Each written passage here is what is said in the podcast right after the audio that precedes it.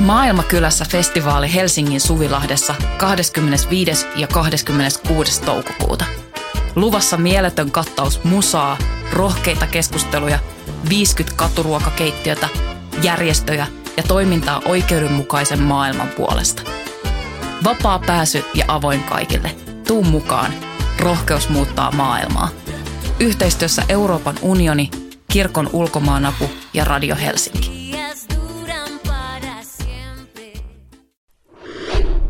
Voima. Ymmärrä maailmaa. Voima numero 7, 2022. Ylettömyys inspiroi. Teksti Mika Pekkola.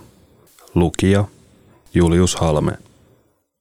Mikko Nenonen tutkii kirjassaan Pyhä iho, pyhyyttä runouden keinoin. Kärsimys ja ilo, ahdistus ja hurmio, epätoivo ja rakkaus muodostavat teoksessa kudoksen, joka kertoo kaikkialla ilmenevästä pyhyydestä. Mikko Nenosen esikoiskirjassa Pyhä iho, pyhyys paljastuu odottamattomista paikoista ja asioista. Nuhjuisesta baarista, maailmankaikkeuden tuoksusta, unen maasta, kirjoituskoneeseen jääneestä muistutuksesta, busukibändin soitosta ja tupakkaa polttavan tytön hymystä. Pyhyys on Nenoselle yhteyttä sisäisyyteen, muihin ihmisiin, eläimiin ja luontoon. Maailma työntyy pyhässä ihossa suodattamattomana ihmisen tietoisuuteen. Minuus osoittautuu huokoiseksi.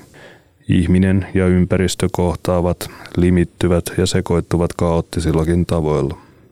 Ajattelen ihon paitsi ruumiillisuuden ja intiimiyden myös läsnäolon symbolina, Nenonen sanoo. Kun ihminen on kehollisesti läsnä, hän on sitä myös henkisesti. Voisi ajatella, että kun ihminen koskettaa toista, toisen ihoa, hän koskettaa jumalallista. Iho on jokaisen henkilökohtaisin olemus, ainutlaatuinen, mutta kuitenkin samanlainen. Iho on herkkä elin ja tässä herkkyydessä on läsnäolon siemen. Pyhän kohtaaminen on pyhässä ihossa hallitsematon ja kehollinen kokemus. Ilmaisuuni on vaikuttanut eniten latinalaisen Amerikan runous, joka on vahvasti kuvallista ja vyöryttävää ja jossa on usein mukana metafyysinen ulottuvuus, Nenonen toteaa. Kirjoittaessani pyhää ihoa minusta tuntui, että ikään kuin välitin tekstiä jostain toisesta paikasta eräänlaisella automaatiotekniikalla. Prosessi alkoi siitä, kun ystäväni runoilija Jarno Lindemark pyysi minua lähettämään runon päivässä – Päädyin lähettämään useita runoja viikossa ja kirjan tyyli muotoutui vähitellen. Tärkeimmät kokemukset taiteesta. Nenonen on saanut vaikutteita eri uskonnollisista suuntauksista, kuten taolaisuudesta ja gnostilaisuudesta, mutta ei ole varsinaisesti harjoittanut mitään uskontoa. Yritän hahmottaa runoudessani, mitä pyhyys voisi olla – Tärkeimmät pyhyyden kokemukset ovat tulleet taiteesta, kuten vaikkapa Andrei Tarkovskin elokuvista, kauniin maalauksen näkemisestä, soittamisesta, keikalla olemisesta tai kirjoittamisesta. Joskus olen kohdannut pyhyyttä kävellessäni iltamyöhään kaupungilla ja katsoessani puistoa, jossa ei ole ketään. Pyhyys voi paljastua myös yksinkertaisista asioista, kuten vaikkapa siitä, että lapsi pudottaa jäätelöpallon maahan ja isä ostaa hänelle uuden – Pyhä iho kertookin kaikkialla ilmenevästä pyhyydestä. Suomalaisessa muinaisuskossa kaikki oli pyhää, luonto, eläimet, tontut, maahiset ja keijukaiset. Nykyään pyhä on eristetty ja sitä koetaan esimerkiksi kirkossa. Itselleni pyhyys ilmenee luonnossa ja vaikkapa ihmissuhteissa. Uskonnotonkin ihminen voi kokea pyhyyttä tekemällä hyvää. Pyhä on yhteys ihmisiin, luontoon ja kaupunkiin – Pyhyyden tunne saattaa herätä juopotellessakin, vaikka se kuulostaakin banaalilta. Nenonen erottaa pyhyyden kokemuksen järjestäytyneestä uskonharjoituksesta, joka on hänen mukaansa usein kaukana pyhyydestä. Maailmassa on paljon paskoja asioita, ja uskonnollisessa ajattelussa on monia sellaisia piirteitä, joilla ei ole mitään tekemistä rakkauden kanssa. Fundamentalisti kristityt ja islamistit ovat ajautuneet kauas rakkaudesta – Vihaaminen ja ulossulkeminen ei ole uskonnon harjoitusta. Mielestäni jokaisen uskonnollisen ihmisen tulisi pitää järki mukana ja suhtautua kriittisesti siihen, mitä sanotaan. Toinen ääripää on tietysti se, että ollaan järki- ja tiedeuskovaisia. Arkinen ja ylevä sekoittuvat. Pyhää ihoa luonnehtivat vahvat kontrastit. Pyhyyden hurmioitumisen ja todellisuudesta humaltumisen kokemukset piirtyvät harmaan arjen yksityiskohtia vasten. Asuntonsa ovesta ulos astuva mies ei kohtaakaan edessään porraskäytävää, vaan kiemurtelevan veden, joka johdattaa hänet leiskuvien valopallojen ja siemenkodiksi kutistuvien vanhusten luo. Runokuvat vyöryvät ja sekoittuvat unen houretta muistuttaviksi hallusinaatioiksi.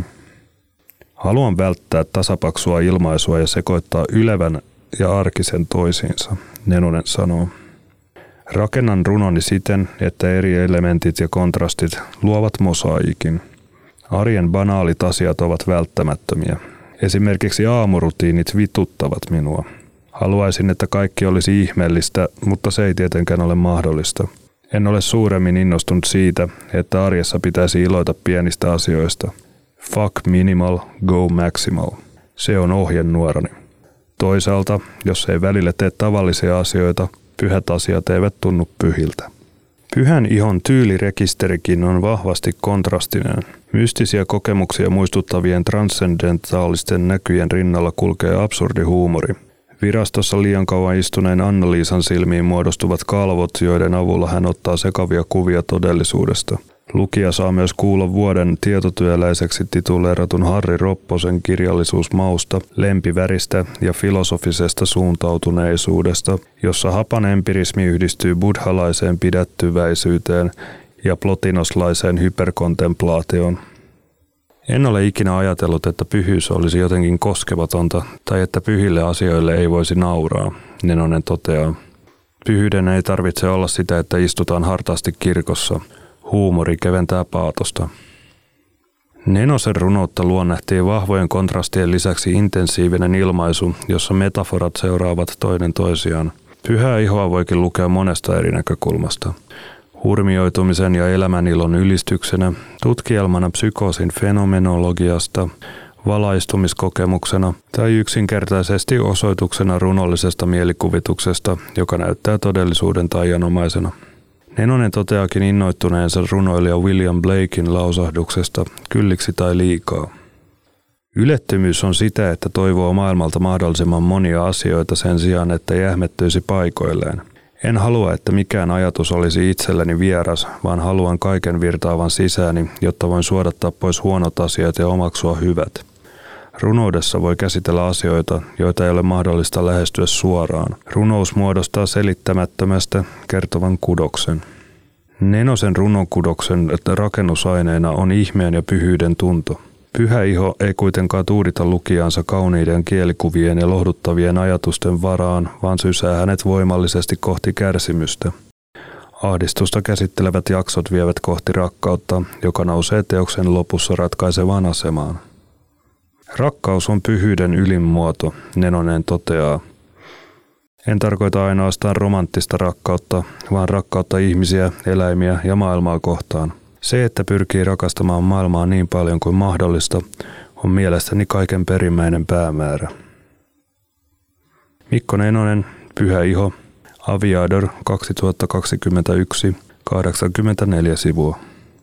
Mikäli pidit kuulemastasi, voit tukea meitä liittymällä Voimajengiin osoitteessa voima.fi kautta voimajengi.